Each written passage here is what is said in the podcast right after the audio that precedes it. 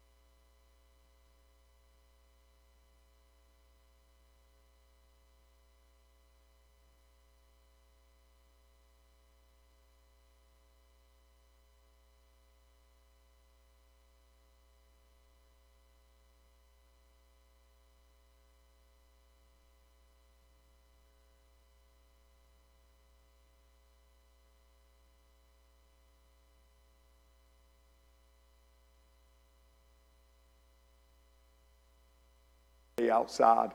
Uh, just kind of feel that, that Christmas of the, of the fall air.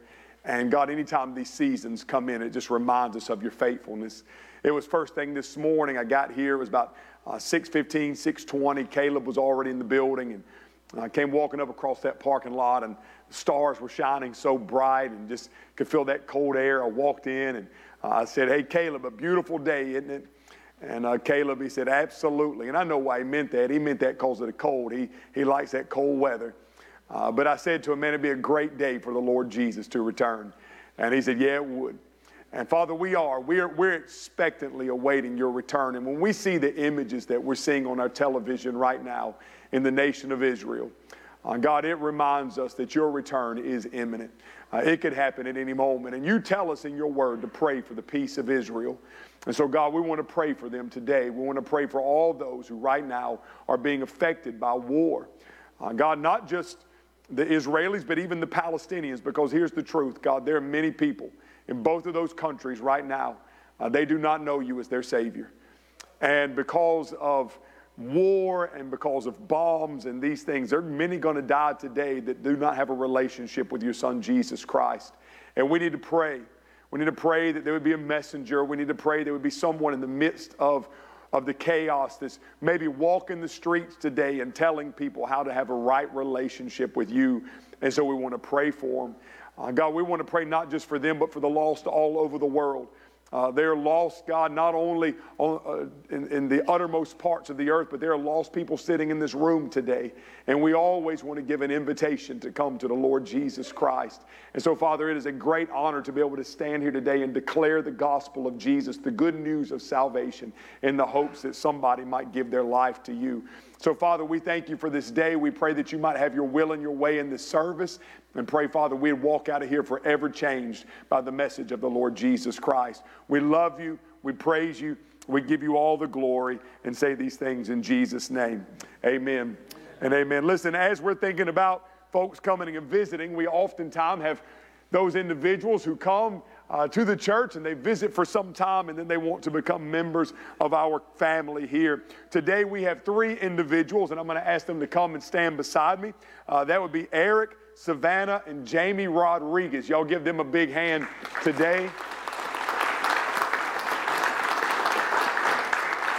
Coming over from Maranatha, and this is a sweet family, and we want you to give them a big Flat Creek welcome this morning um, and make sure that you shake their hands here in just a moment.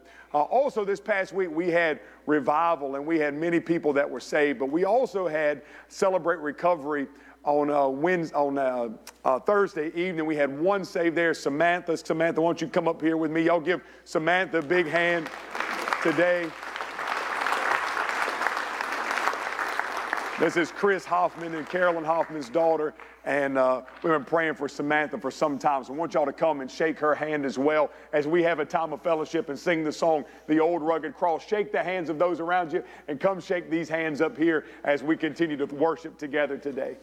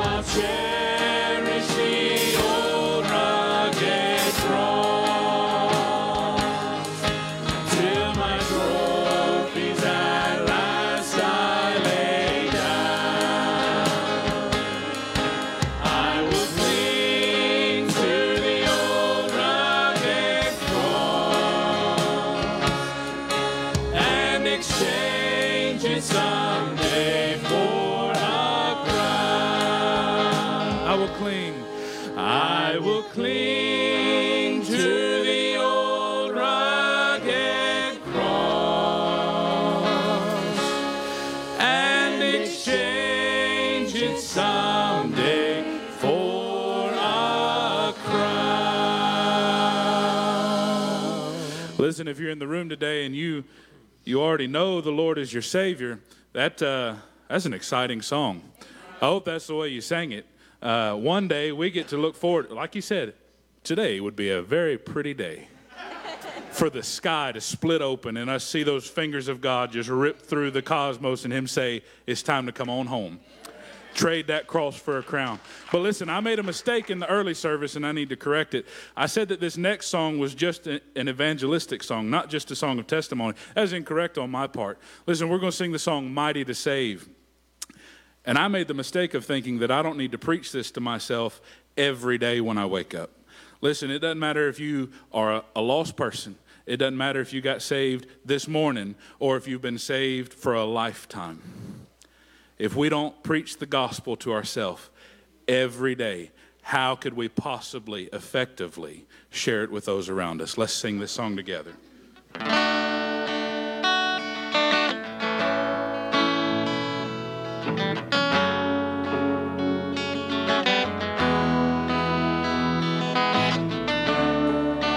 Everyone needs compassion, a love that's never failing.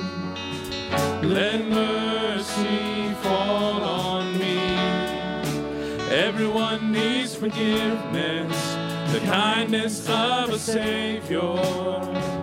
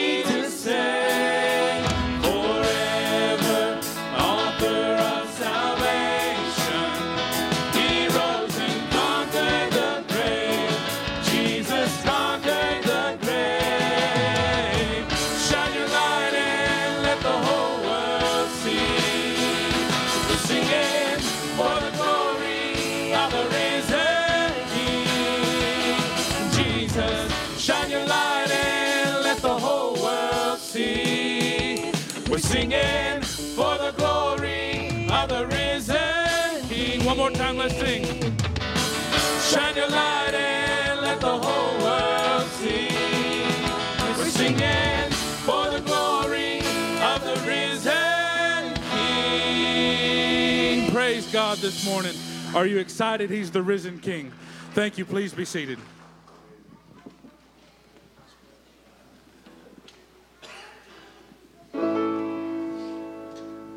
Oh, the grave that I was in.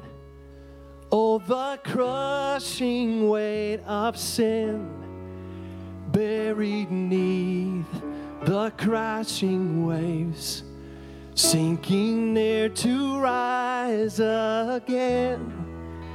Jesus, pull me to the shore, and grace abounded all the more. And I was changed that very hour, rescued by the Savior's power. Oh, Jesus, our Redeemer, great defender, overcomer, Christ the victor. There's no other. Praise his name forevermore. With my last and final breath, passing through the door of death, I will pray just like your son. Not my will, but yours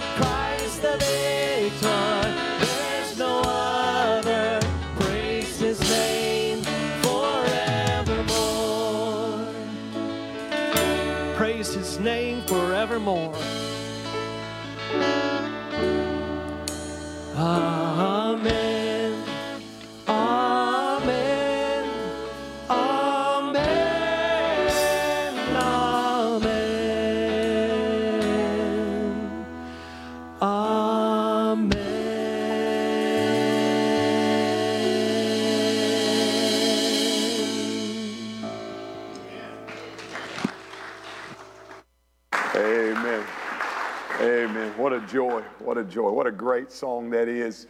Listen, if you are in the room today and you're between the ages of kindergarten and the fifth grade and you have pre registered to go to our children's church, the workers are going to meet you right here behind the piano. And so you can go ahead and make your way there at this time. And as they're making their way that direction, I'd ask you to turn in your Bibles today to the book of Romans, chapter number six. The book of Romans, chapter 6, verse 8 through verse number 11. As we continue this walkthrough of the book of Romans. Now, I do want to say thank you to Flat Creek Baptist Church over the last three weeks because I haven't actually stood in the pulpit for three weeks. I told the 8:30 service, I'm geared up, I'm ready to go, and I might preach a little longer today than normal because after three weeks, I'm, I'm, I'm ready. Um, but I do want to say thank you for having the patience with me to be able to go and preach revival, then to unexpectedly deal and grieve the, with the passing of my grandfather. And then last week, of course, we had big tent revival out here. And what a great week we just had. Amen. I mean, it was awesome. Great preaching, great worship. The altar filled every night. Six salvations, nine baptisms just over the course of Sunday to Wednesday. And I truly believe with all of my heart that the uh, results of that revival are going to last far beyond just what happened under the big tent last week. I believe that God has been moving here for some time at Flat Creek. Now, today we're going to be looking at Romans 6, verse 8 through 11. Uh, I want to bring a message to you today entitled, What if Jesus lives? What if Jesus lives? Now, I was thinking about this story that I heard about a little girl that was in Sunday school class, and it was right around Easter time. And the Sunday school teacher, she asked the question. She said, Does anybody know what today is? And one little girl, her hand went right up, and she said, It's Palm Sunday. And the teacher said, You're right. And because it's Palm Sunday, what does that mean next week is? And the little girl hand went up again, and she once again, she said, That means next Sunday's Easter. And she said, That's right. And what is Easter about? And her little hand went up again. And she said, That's the day that Jesus resurrected from the dead. And the teacher was just about to commend her, and that little girl said, But if he sees his shadow, he's got to go back in for seven days. got a little confused there. We don't want confusion today as it pertains to where we are in the book of Romans. Now, as we come back, let me just real briefly kind of give you an overview so that we can kind of get our minds and hearts back into the ebb and flow of this beautiful letter of the Apostle Paul to the church at Rome. And let me remind you that Paul's central focus of the entire letter is the gospel of the Lord Jesus Christ. Is the main idea of everything he writes. If you go back to chapter 1 and verse number 1, you remember that Paul there in his opening words, he says, Paul, a bondservant of Christ Jesus, called as an apostle, listen, set apart for the gospel of God, which he promised beforehand through his prophets in the Holy Scriptures concerning his Son. So when we think about the gospel, the gospel is the message of God's only begotten Son. And who is his Son? The Lord Jesus Christ. Now, the word gospel in the Greek is the word euangelion. It literally means good tidings or good news. You might think of those angels in that shepherd's field the night that the Lord Jesus Christ was born, how they said, Behold, we bring to you good tidings, good news of great joy. Today a Savior has been born. Good news. And friends, indeed, the gospel of the Lord Jesus Christ is good news. So here we are, Romans 1 1, Paul says the gospel, the good news. And so we naturally expect that Paul is going to give us good news. However, that's not where he begins. Instead, Paul begins by giving us bad news. In fact, he gives us this extensive review of the human race. And he tells us of our propensity to sin. He tells us of our idolatrous inclinations and our all out hatred of God. In a nutshell, what the Apostle Paul tells us is that the entire human race is totally depraved and separated from a holy God.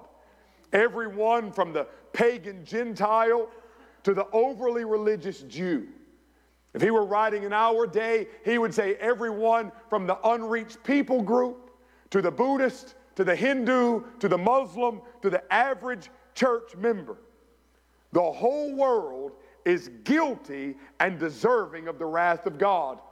If you could sum up the first three chapters of the book of Romans, you could sum it up with this one word condemnation. Guilty. Guilty in the courtroom of God because of our sin. You know, I can remember as we walk through those first three chapters of the book of Romans and how everything speaks of us being guilty before God and the wrath of God coming against the sinner. And I can remember so many Sundays standing in the pulpit and I would go home in the afternoon and, and I would come here the next day and I would tell Summer and I would tell Caleb, man, I feel like all I'm doing is just beating our congregation up. For eight or nine weeks, all I preached was the wrath of God, the judgment of God against the ungodly. And I can remember so many times during those weeks saying, I cannot wait to get to chapter 3 and verse 21. Because when we get to chapter 3 and verse 21, in the midst of the darkness, in the midst of the depravity, in the midst of the evil, there is hope.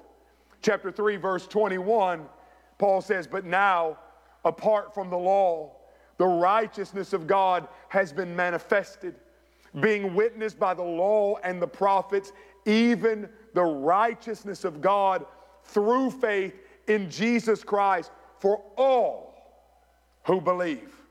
For there is no distinction.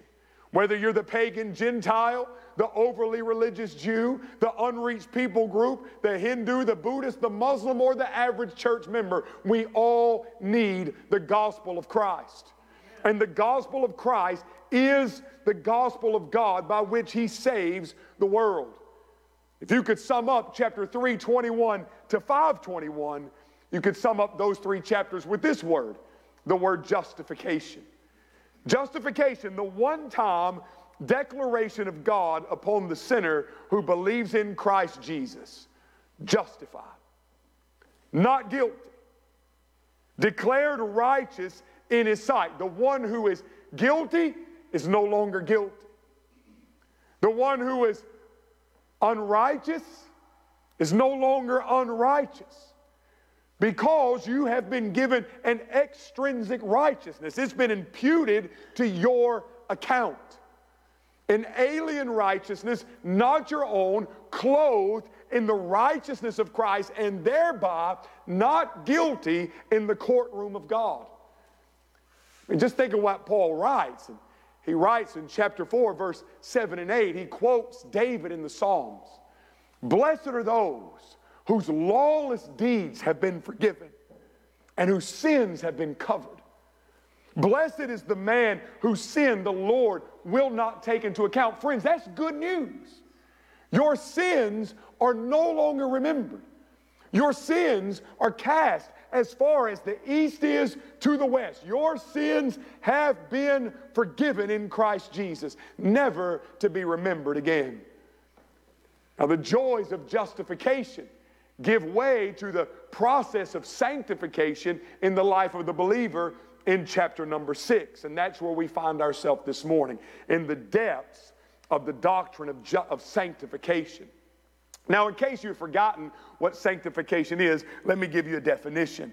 Sanctification is the process of being set apart. It's the process of being consecrated as a holy vessel to be used for the glory of God. Sanctification is the state of growing in divine grace as a result of conversion. It's an act of God, of God's grace, through the inner working of the Holy Spirit by which the affections of the believer are purified and alienated from sin and the world and exalted to a supreme love for God. Now, just a little over a month ago, we started looking at this, this work of sanctification by the Holy Spirit. And, during that time, really, we looked at two messages from Romans 6, which dealt with the results of crucifixion in the life of the believer. You might remember chapter 6, verse 1 through 3, a message which we entitled Being Dead to Sin. And how the Apostle Paul says there, What shall we say then? Are we to continue in sin so that grace may increase? May it never be. How shall we who died to sin still live in it? Or do you not know that all of us who have been baptized into Christ Jesus have been baptized into his death? The following week, we looked at what it means when the old man dies, verse 4 through 7. Therefore, we have been buried with him through baptism into death so that as Christ was raised from the dead through the glory of the Father, so we too might walk in the newness of life.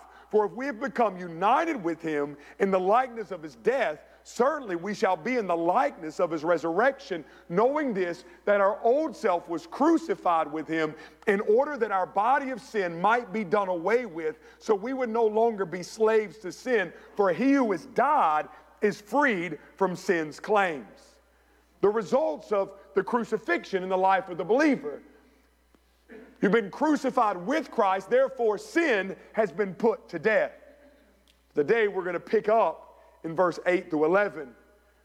Verse 8 through 11, we're going to pick up on what I consider to be one of the lost components of most modern day gospel presentations. And that's the result of the resurrection in the life of the believer. Listen to what the Bible says. Paul writes, verse 8 through 11. Now, if we have died with Christ, we believe that we shall also live with him, knowing that Christ, having been raised from the dead, is never to die again. Death is no longer master over him. For the death that he died, he died to sin once for all. But the life that he lives, he lives to God. Even so, consider yourselves to be dead to sin, but alive to God in Christ Jesus.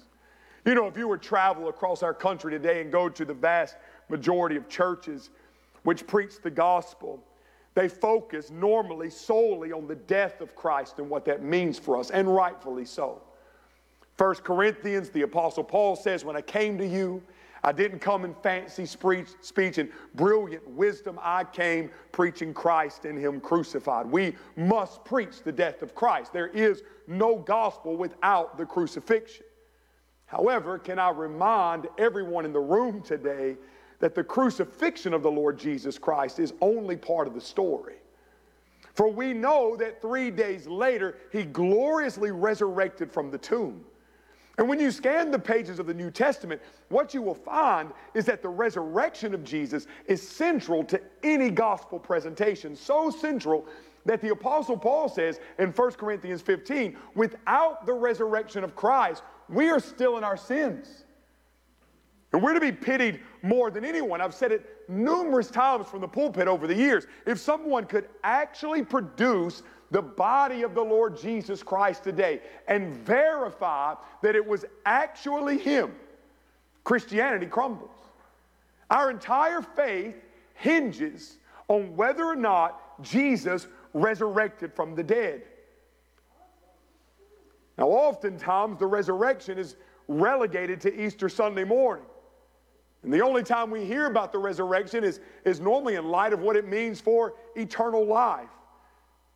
Death no longer is master over him, and so shall his followers one day live, never feeling the sting of death. However, friends, I want you to know that the benefits of Christ's resurrection are not only for eternity future. The benefits of, your resur- of, of his resurrection are for your earthly present. How sad if the story stops the day that you give your life to Christ and doesn't pick back up for 50 years when you breathe your last breath. Friends, the resurrection changes your life now. The resurrection and what it produces in the believer is to be lived out in the present. This may shock you, but eternal life doesn't begin the day you die. Eternal life begins the day that you give your life to Christ. In order for us to truly grasp the power of the resurrection and what it means for the believer, I want us to just take a brief look at the resurrection account. If you'll jump back with me to Luke 24. I'll be honest with you, I, I, wrestled whether or not to read through the resurrection account with you this week. I thought they all know it. Why do they want to hear it again? But you know what? The gospel is so sweet. Remember the hymn, I love to tell the story. Twill be my theme and glory to tell the old, old story that I've loved so long. May we never grow weary of talking about the cross and the resurrection of the Lord Jesus Christ. Luke 24, but on the first day of the week, that's Sunday. This is three days after that fateful day when the Lord Jesus Christ was crucified for the sins of the world. He who knew no sin, becoming sin for us that we might be made the righteousness of God in him. Remember that for three years, Jesus had walked with his disciples, and for three years, he had told them, I'm going to Jerusalem.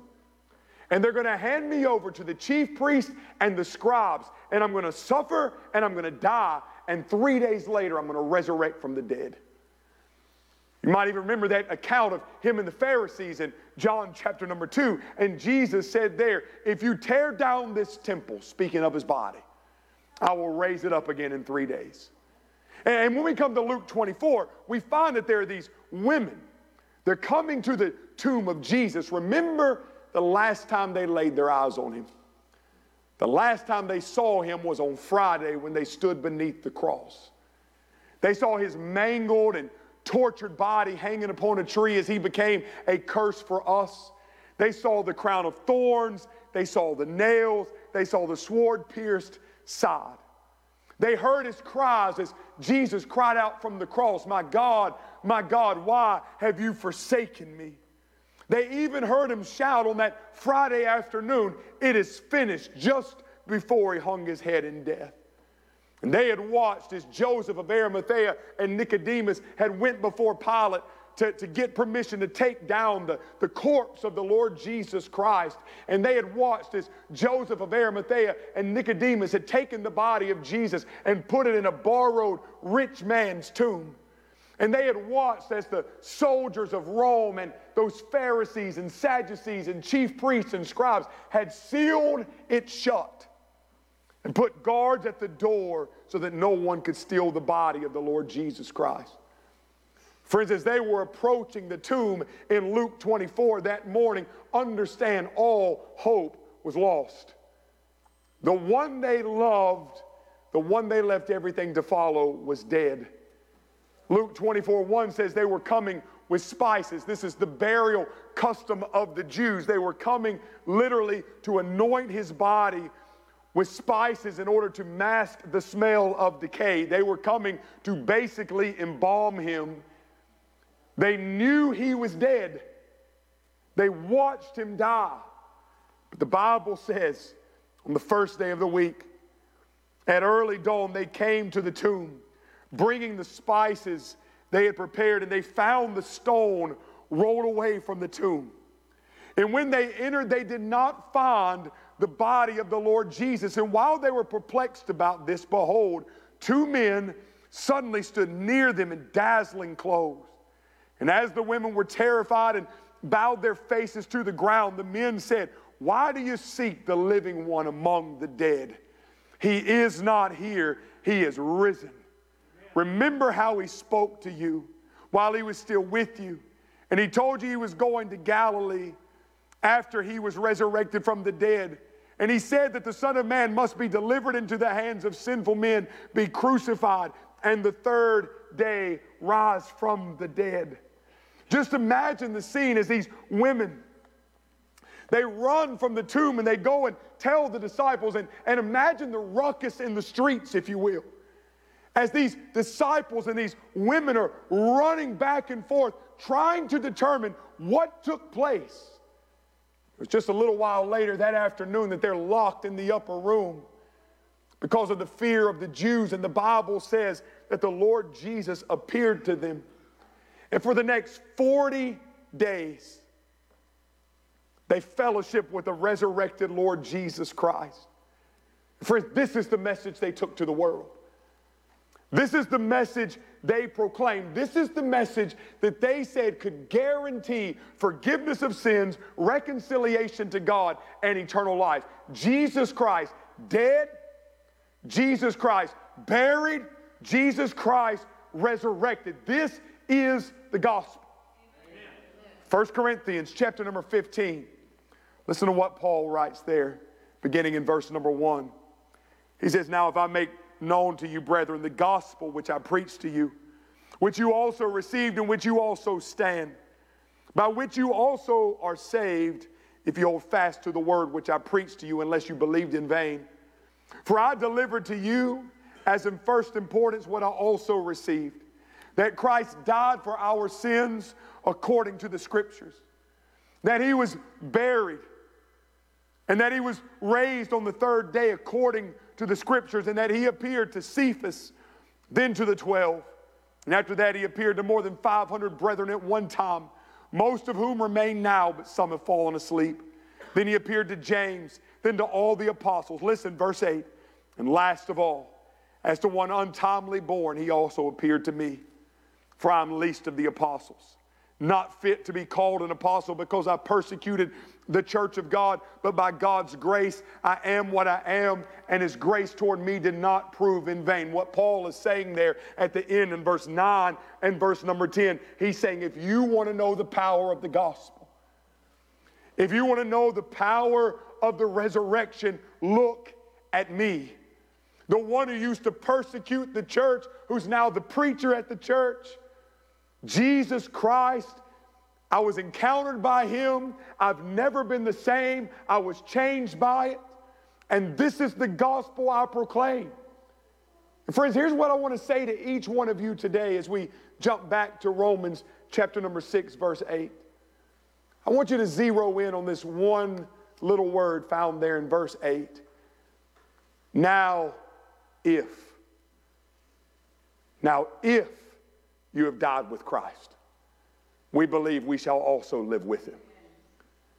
That word, if, is a conditional word, and so much hinges on it. Meaning that what follows is only true if the condition is met. Paul is simply reiterating what he wrote in verse 5 of chapter 6. Now, if we have become united with him in the likeness of his death, certainly we shall also be in the likeness of his resurrection. In other words, if we have been crucified with Christ, then we have also been resurrected with Christ.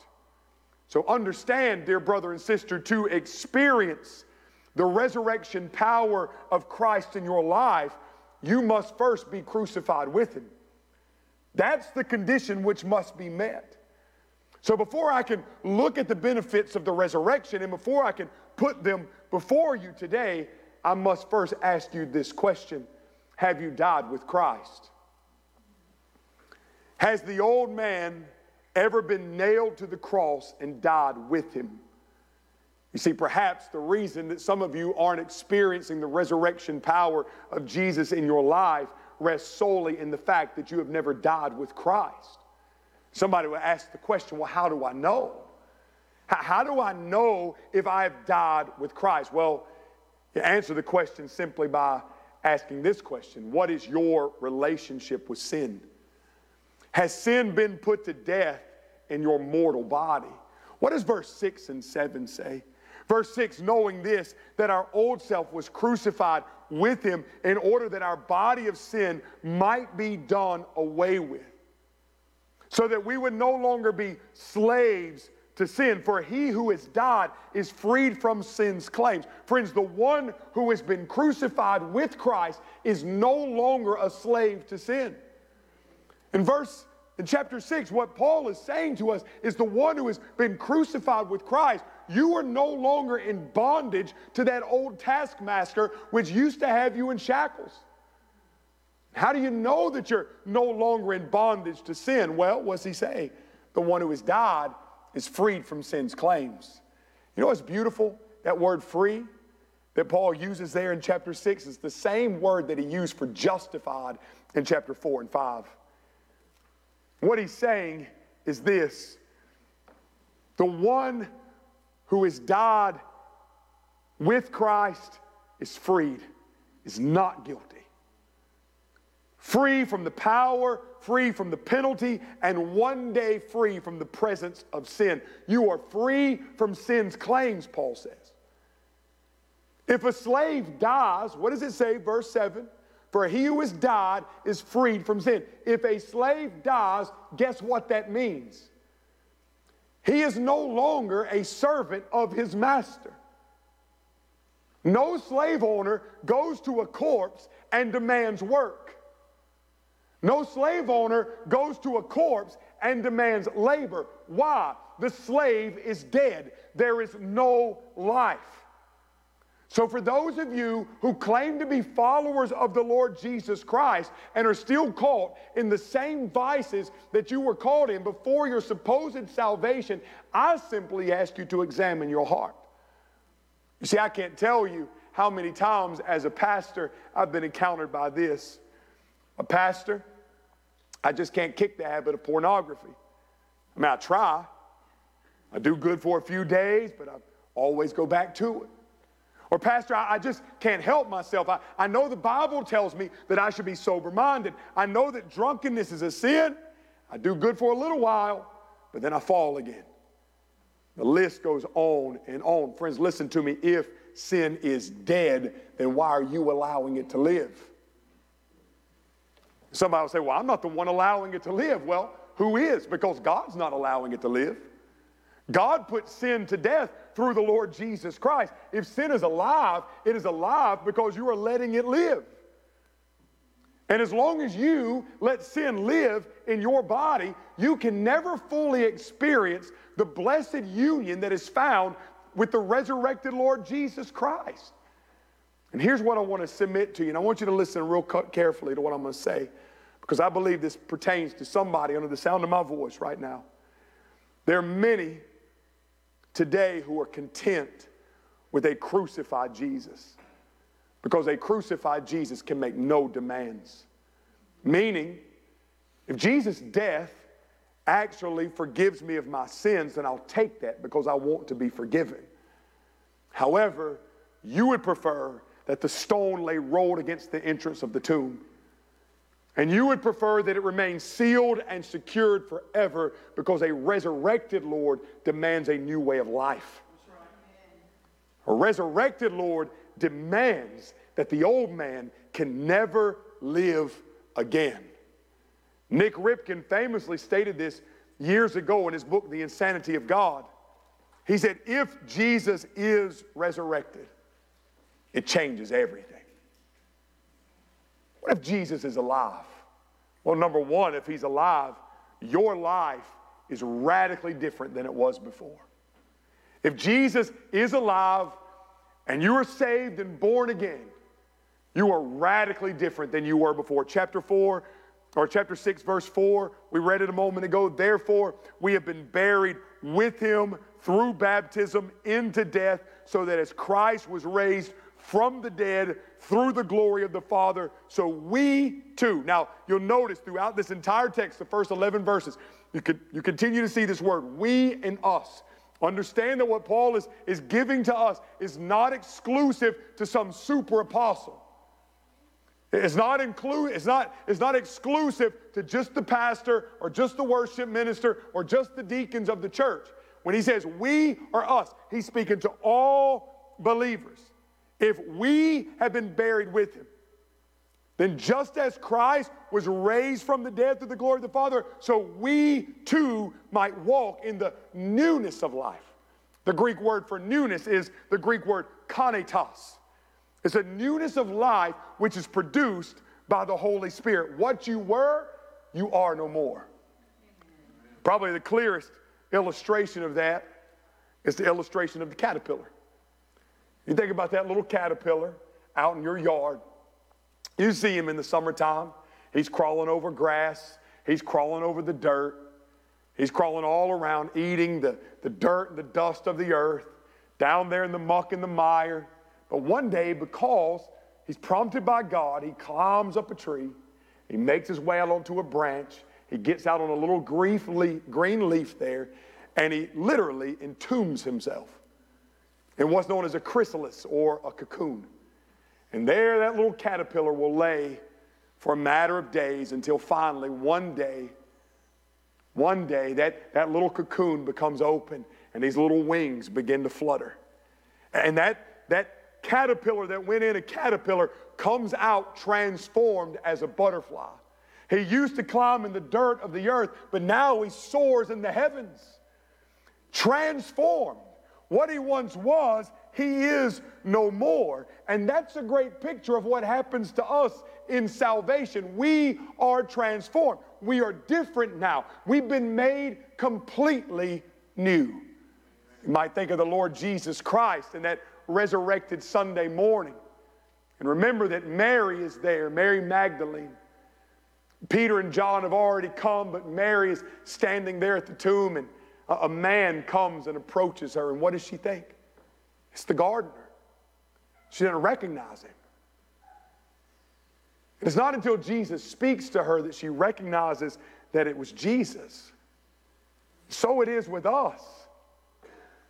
The world will marvel at the change and will not believe what they're seeing with their own eyes because you and I are radically different than we were before we came to Christ. And the reason they can't believe it is because it can only be discerned spiritually. You see, friends, the type of transformation which is produced by the resurrection of the Lord Jesus Christ is seen dramatically across the pages of the Gospels and the book of Acts. Just think about those two disciples on the road to Emmaus in Luke 24. They were despondent, they were dejected, they were downtrodden. The one they had followed was dead, and furthermore, they had been told that day that his body was no longer in the tomb. They didn't know what happened to him, and from their own testimony, they said, What? We thought, we thought that he might be the Messiah, that he might be the deliverer. And then the Lord Jesus, resurrected, approaches them. And they have dinner with him that night. And when their eyes are open, what do they do? They run seven miles back to Jerusalem to let everybody know we had dinner with him. And everything that is said about him in the scriptures is true. They were radically different in the evening than they were in the morning. Thomas, the doubting Thomas, I'll never believe unless I can see the nail prints. Uh, unless I can actually reach out and touch them, I will never believe. A week later, the Lord Jesus, Thomas, see and believe. And Thomas journeys the world and becomes a martyr of Christ. Peter, standing beside a fire, denies the Lord Jesus Christ three times. Is so downtrodden, he says, I'm going back to the fishing boat. Let's just go back, boys, back to our old way of life. But there on the Sea of Galilee, he sees the resurrected Lord Jesus Christ is restored three times, just like he denied him three times. And just a few days later, he's standing on the day of Pentecost in front of the very people that put Jesus to death. And he says, You nailed him to a cross and you killed him. But this is God's predetermined plan of salvation. And if you put your faith and trust of him, you can be forgiven of sins. That's a radical change. Saul of Tarsus who's writing the book of Romans, persecuted, or the persecuting, the, the man who persecutes the church. Yet here he is, the apostle of Jesus. That's a radical change. Friends, if you've never been changed, you've never been saved. There should be a marked difference in your life as to who you are now and who you were before salvation. You know, I always look back at just a few hours after I got saved. Actually, the next morning, I was in drug rehab, and I'll never forget this. There was a girl in this drug rehab program. I hadn't seen her in like 12 hours or so, and, and I gave my life to Christ, and, and I'm coming back into that, that drug rehab uh, facility, that drug rehab camp there, and as I'm walking into the camp, this girl is standing there, and she looks at me. First time she had seen me after being saved, and she said, What happened to you? And, and friends, listen, I didn't have enough sense at that moment to say, I met the Lord Jesus Christ. I'm a new creation in Him. I've wished so many times, Philip, I could go back to that day and just tell her, I am different. Bless God, I met Jesus last night and I was saved, and I'll never, ever, ever be the same. I've been transformed. The reason that this transformation is possible rests solely in the fact that you've been given new life in Christ Jesus through the regenerating work of the Holy Spirit. If Jesus lives, you're radically different. Number two, if Jesus lives, you not only live for Christ, you live with Christ. You not only live for Christ, you live with Christ. What does it say there in verse 8?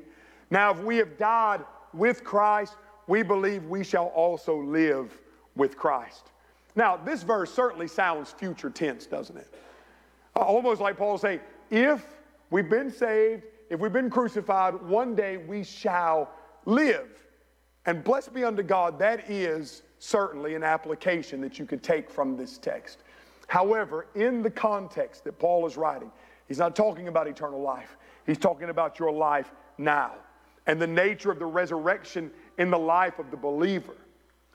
And you notice that across these first 11 verses, there's so much that deals with our new identity in Christ. Verse 3 Do you not know that all of us who have been baptized into Christ have been baptized into his death? Verse 4 Therefore, we've been buried with him. Verse 5 United with him. Verse 6 it says there, knowing this, that our old self was crucified with him in order that our body of sin might be done away with. Verse number eight, it says, If we died with Christ, we believe we shall live with Christ. Verse 11, in Christ Jesus. You see this unity beginning to form. You might remember there in verse number five, it says, If we become united with Him, the Greek word for united there means to plant. It's the picture of a wild branch being grafted into the vine.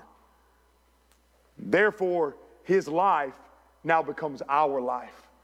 In chapter 15 of the book of John, I'm the vine, you're the branches. Abide in me and I in you. You can do nothing without me. Why? It's because his life is now our life. Now, you will notice what the text does not say. The text does not say, having died with Christ, we shall now live for him. Now, there is a sense in which we should live for Christ. We should always be on mission for Christ. We should always be seeking to fulfill the Great Commission, and we should always live for His glory. However, the text before us does not say anything about living for Christ. Instead, it says we now live with Him. What a difference this makes. For if we have this perspective, it makes us cognizantly aware there is nothing we do, nowhere we go, no one we meet without Christ being right there with us.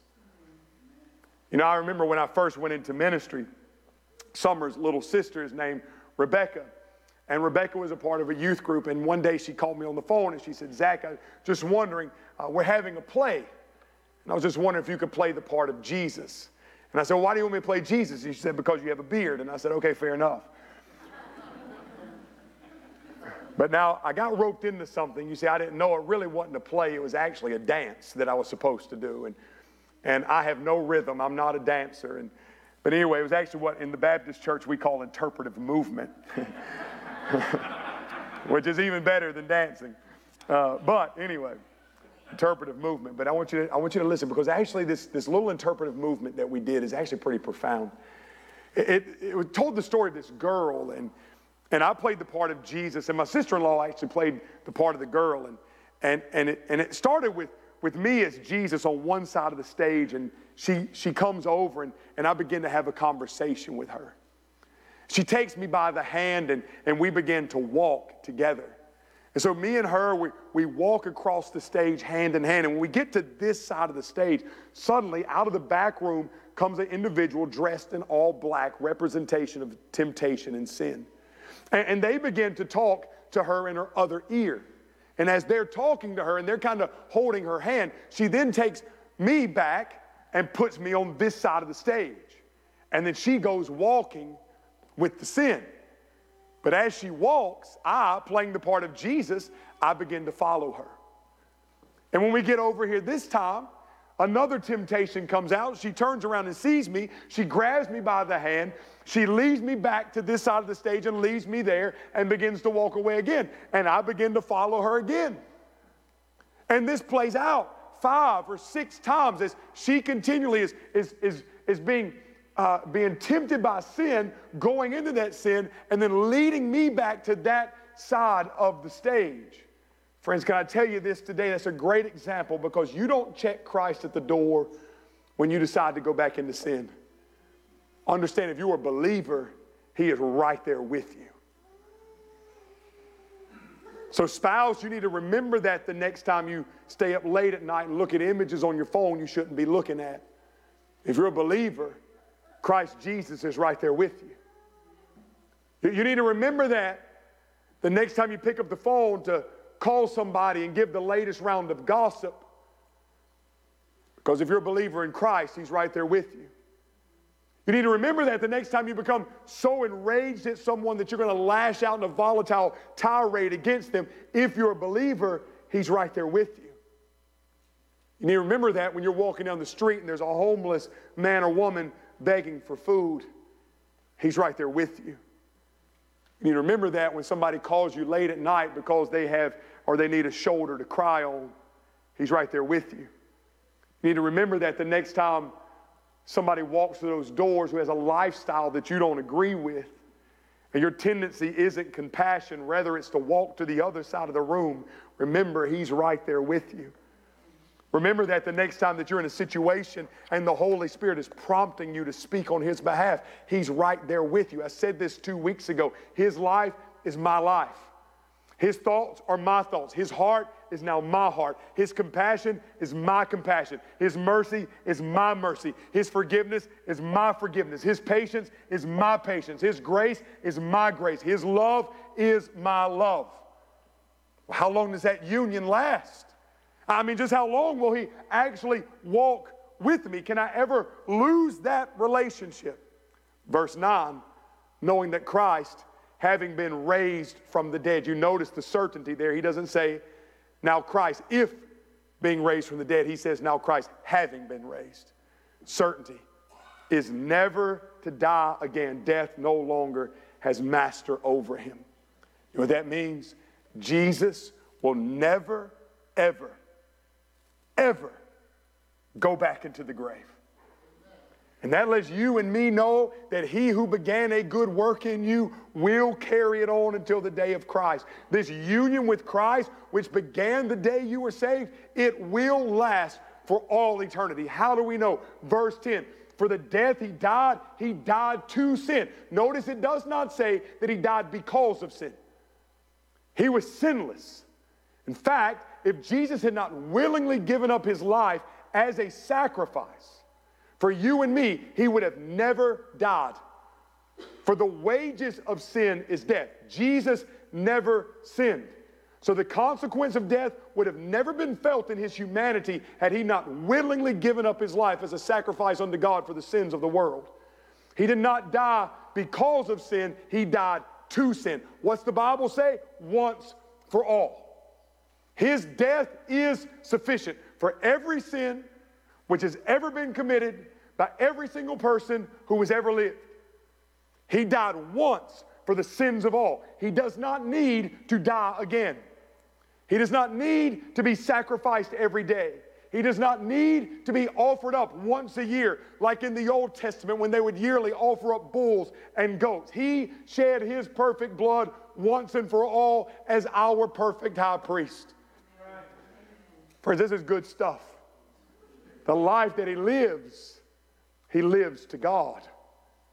Hebrews 9 24 through 26. I know you're probably tired of listening, but as I said, I hadn't preached in three weeks.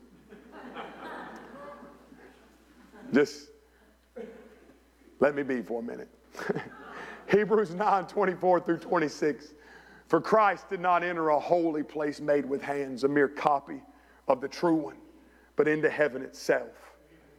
Now to appear in the presence of God for us, nor was it that he would offer himself often as the high priest enters into the holy place year by year with the blood that is not his own. Otherwise, he would have needed to suffer often since the foundation of the world. But now, once, once, at the consummation of the ages, he has been manifested to put away sin by the sacrifice of himself. Do you understand how secure you are? If you could actually lose your salvation, the only way to regain it would be to re crucify Christ Jesus. But you know what? He died once for the sins of the world. He doesn't need to die over and over again. But do you understand, dear believer, what happened at the resurrection? You might look prophetically to Psalm 24 when David wrote, Who may ascend unto the hill of the Lord? And who may stand in his holy place? He who has clean hands and a pure heart, who has not lifted up his soul to falsehood, has not sworn deceitfully, he shall receive a blessing from the Lord and righteousness from the God of his salvation. Who, David says, which one of us can ascend the mountain of the Lord? Which one of us can step up to his gates and stand in his holy place based on our own merits. None of us. Paul argues in Romans, we are totally depraved, unholy sinners, banished forever from the presence of the Lord without the righteousness of Christ given to us. There is only one in all of human history who can ascend the mountain of the Lord. And that's the Lord Jesus Christ. Imagine the scene as he arises from the tomb and he's standing there with Mary and he says, I'm ascending to my Father, to my God, and to your God. There in the portals of glory, for the first time in the history of the world, a resurrected, glorified man approaches the gates. Three days ago, his body was mangled. Three days ago, his body was tortured. Three days ago, he breathed his last and died. But now he's defeated death and he approaches the gates. And as he approaches the gates, he's carrying a basin of his own blood. And from the other side of the gate comes a shout Who dares to ascend the mountain of the Lord? Jesus simply shouts back at the gates, Lift up your heads, O gates, and be lifted up, O ancient doors, that the King of glory may come in. The shout comes back Who is this King of glory? The Lord strong and mighty. The Lord mighty in battle. Jesus shouts again, Lift up your head, O gates, and lift up, O ancient doors, that the King of glory may come in. Who is this King of glory? the Lord of hosts. He is the King of glory. And imagine the scenes as those heavenly portals, the gates open wide. And the glorified Lord Jesus Christ walks through the gates, and all of heaven is at a standstill. All is quiet as the saints who have gone before and the angels who are normally in festive gathering. Everyone is silent as Jesus walks through that celestial land and walks up to the throne of God, which is encircled with an emerald rainbow, where the seraphim shout day after day, Holy, holy, holy is the Lord God Almighty, and no one no one can stand in his presence. But Jesus, with his own blood, walks into the throne room of God, presents his own blood, sinless blood, to his Father, and says, It is finished, and sits down at the right hand of the Father in the seat of authority. Mission accomplished. Amen. Who, who will remove him from that seat of authority? Who will take him off of his throne? Who will revoke his covenant sealed in his own precious blood that he has made with the believer? Who will separate you from his hand? Nothing. Amen. Nothing in all the earth. Nothing, no one will ever separate you from the love of God found in Christ Jesus our Lord. If you have become his follower, if you have died with him, if he lives in you, if he lives with you, there is nothing done for His glory that you can't accomplish because He is the one who gives you the power. For the life He lives, He lives to God. And the life He lives through the Holy Spirit now lives in you. What does He say? Consider yourselves dead to sin, but alive to God in Christ Jesus. That's point number three. His life is now your life. I could go on and on. But let me just close by saying this. I'll run through this. His life is now your life. Remember what I said a few weeks ago how we've got this invitation wrong for so long? How we say you need to give your life to Christ, and how that's actually wrong. It's not that you need to give your life to Christ, Christ wants to give his life to you. Can only be alive to God in Christ Jesus if you have received his life. On the one hand, the world has been crucified to me and I to the world. No longer do I delve into vain pursuits. No longer do I succumb to the lust of the flesh, the pride of life. No longer do I give my body as members for unrighteousness. Spend plenty of time living for my own wants and desires, plenty of time living for my own glory. Where did it get? It rendered me dead in my trespasses and sins, and you as well. It rendered me lost and separated from a holy God. It rendered me doomed for hell. Why would I ever want to go back to that way of life? In fact, I can't. For His life is now my life. I now live for His glory. I am alive to God in Christ Jesus. The difference that Jesus makes. I once was dead in sins, but through the resurrection power of the Lord Jesus Christ, I've been made alive. When I was a young preacher, I used to say it like this. I don't know, it may not be theologically the most accurate thing in the world, but I like it, so I'm going to say it. I used to always say this all the time. I'd say, you know, they say today that dead men are not resurrected anymore. Yes, they are. You're looking at one. I was once dead, but I've been made alive in Christ Jesus. I never knew what life was until I came to Him. There was a time when I thought money and pleasure and power and popularity, that that was the key to living until I met the Lord Jesus Christ and I realized the key to living is dying. The old man must die. And now that Christ lives in me, I live for the Father's glory. What could be greater with this? I close with the words of St. Patrick encrusted on his breastplate Christ with me, Christ in me. Christ behind me, Christ before me. Christ beside me, Christ to win me. Christ to comfort me, Christ to restore me. Christ beneath me, Christ above me. Christ in quiet, Christ in danger. Christ in the hearts of all men that love me. Christ in the mouth of friend and stranger. I bind myself unto his holy name, the strong name of the Trinity, by invocation of the same, the three in one, the one in three, of whom all nature hath creation. Eternal Father, Spirit, and Lord, praise to the Lord of my salvation. Salvation is of Christ Jesus our Lord. Heads bowed and eyes closed. Speaking of the resurrection power of Jesus, what if he lives? Well, number one, there's a radical difference. Number two, you don't just live for him, you're living with him. Number three, his life is now your life.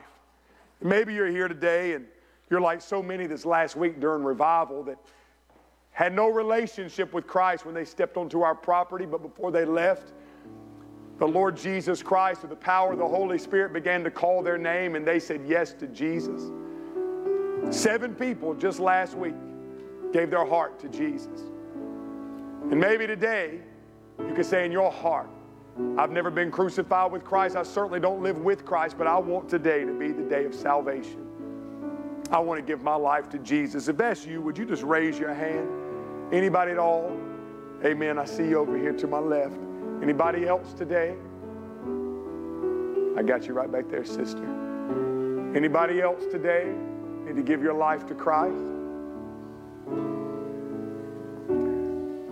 Listen, I'm going to ask you to pray a simple prayer like this and understand it's not the words that, that Pastor Zach says, it's the, it's the prayer of your heart. I'm just going to pray this as a guide. And you just pray something like this in your heart right now.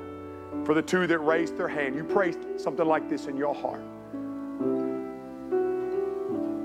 Father God, I know I'm a sinner and I need to be saved. For the very first time today, I need to give my life to Christ Jesus.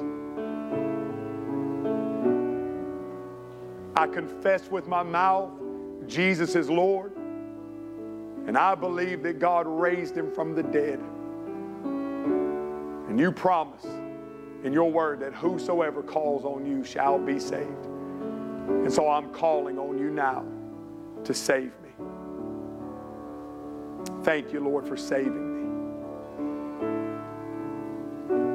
me. Heads bowed, eyes still closed. For those two that prayed to receive Christ, that raised their hand and said, I need to give my life to Christ. I'm going to ask you to make a really bold move, okay?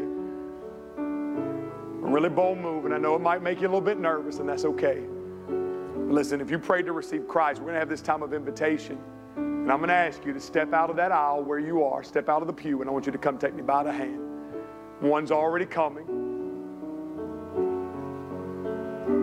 As we sing, we want you to come if you've given your life to Christ today, okay?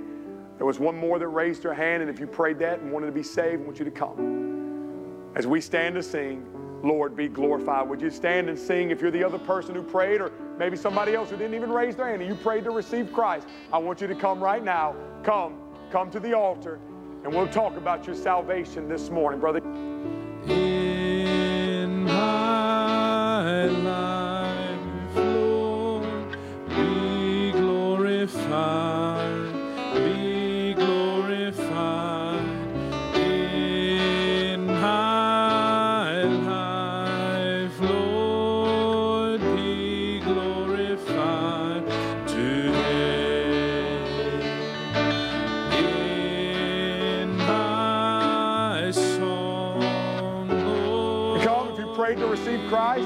Won't you come today? This is your opportunity to come. glorified in my song, Lord, be glorified today.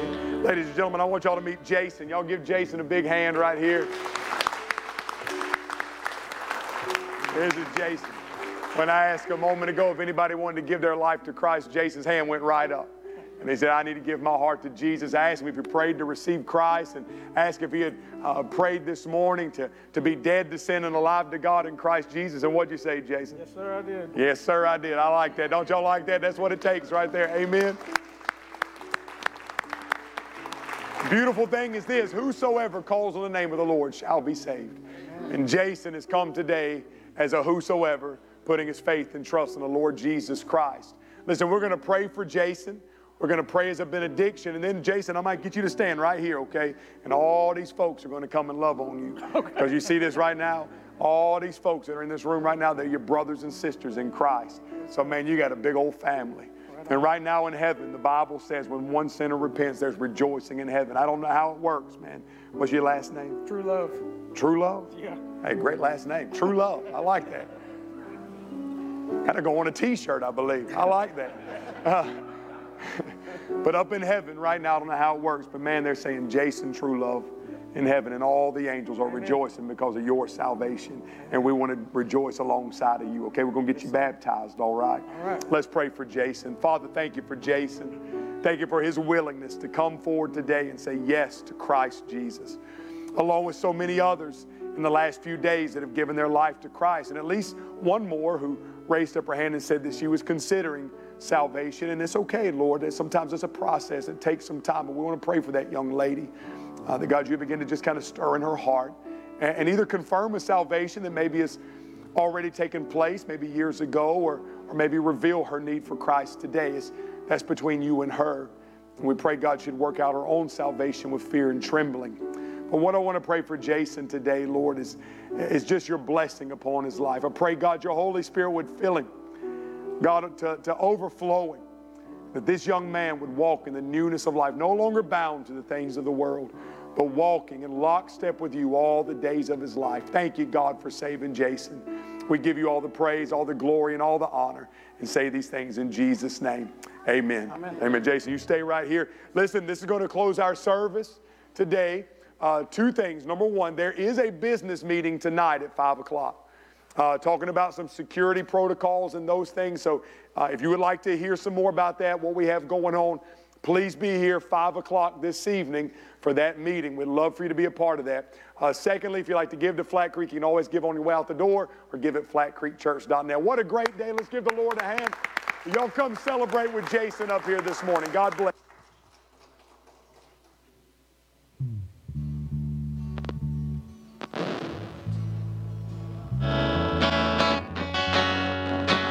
Thank you so much for joining us on the Sunday stream here at Flat Creek Baptist Church in Gainesville, Georgia. I am Pastor Zach Williams, and it is a great honor to have you join us through our online platform. It is our belief here at Flat Creek Baptist that you should be connected to a local congregation. And so, if you are in the Gainesville, Georgia area, we want to encourage you to come out and be a part of what God is doing in our midst. There's nothing like being connected to a local body of believers. However, if you are tuning in today and you are not from the Gainesville, Georgia area and you're tuning in from some other place on earth, what we're going to encourage you to do is get attached to a local body of believers under good, sound, biblical, doctrinal preaching so that you can be encouraged in your walk with the Lord Jesus Christ and allow Flat Creek Baptist and our Sunday stream to just be a supplement to what God is doing in your life. Friends, I thank you so much once again for joining us. God bless you. And for more information, you can visit our website, flatcreekchurch.net.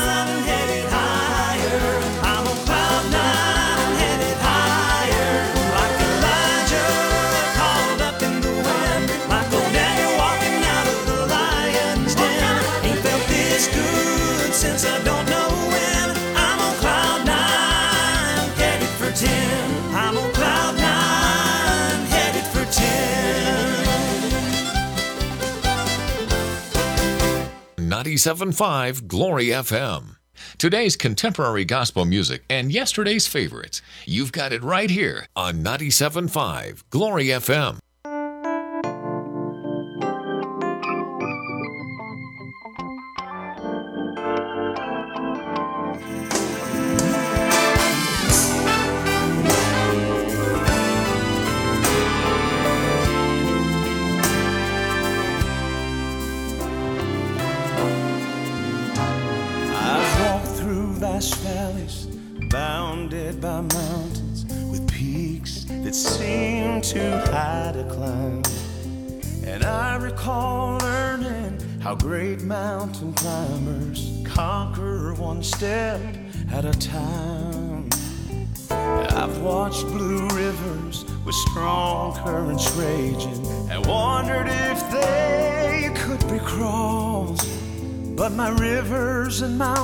Became soft, gentle fountains because of an old rugged cross.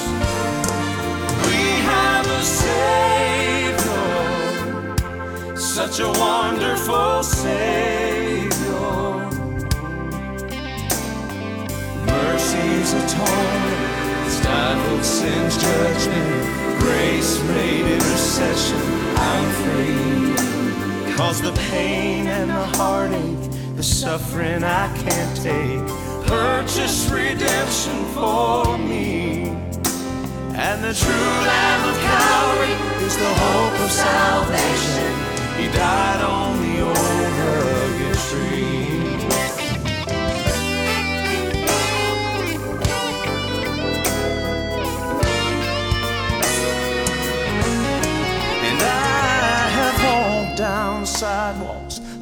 Neon cities where the skyscrapers reach for the sky.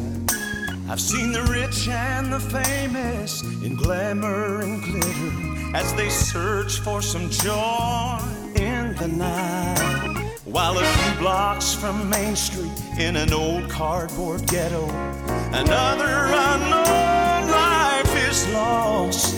But whether penthouse or skid row, there's one thing I still know there's hope in the old rugged cross.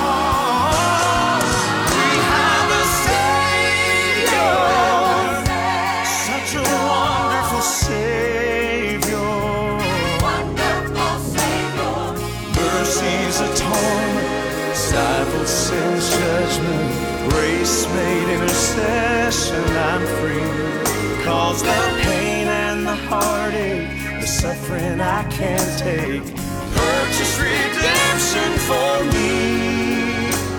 And the true Lamb of Calvary is the hope of salvation. He died on the old rugged tree. Oh, yeah. Mm, what a wonderful Savior. And the of.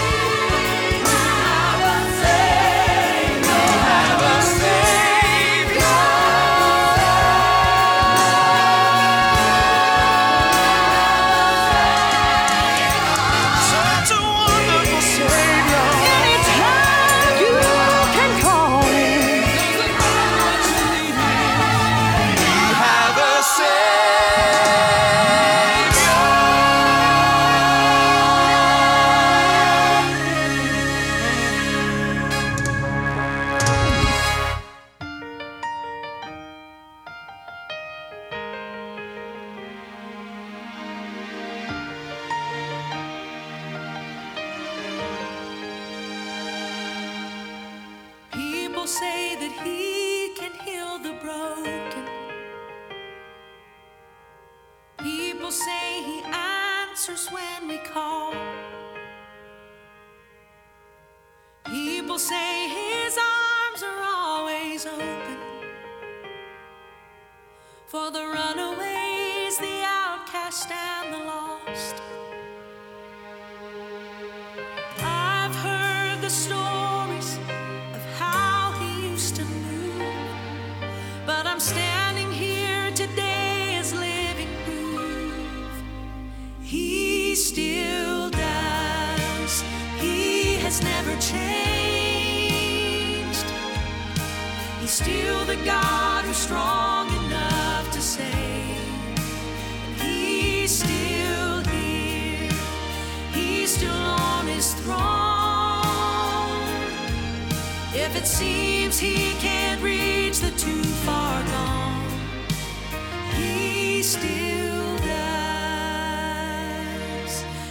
say he holds me through the trials.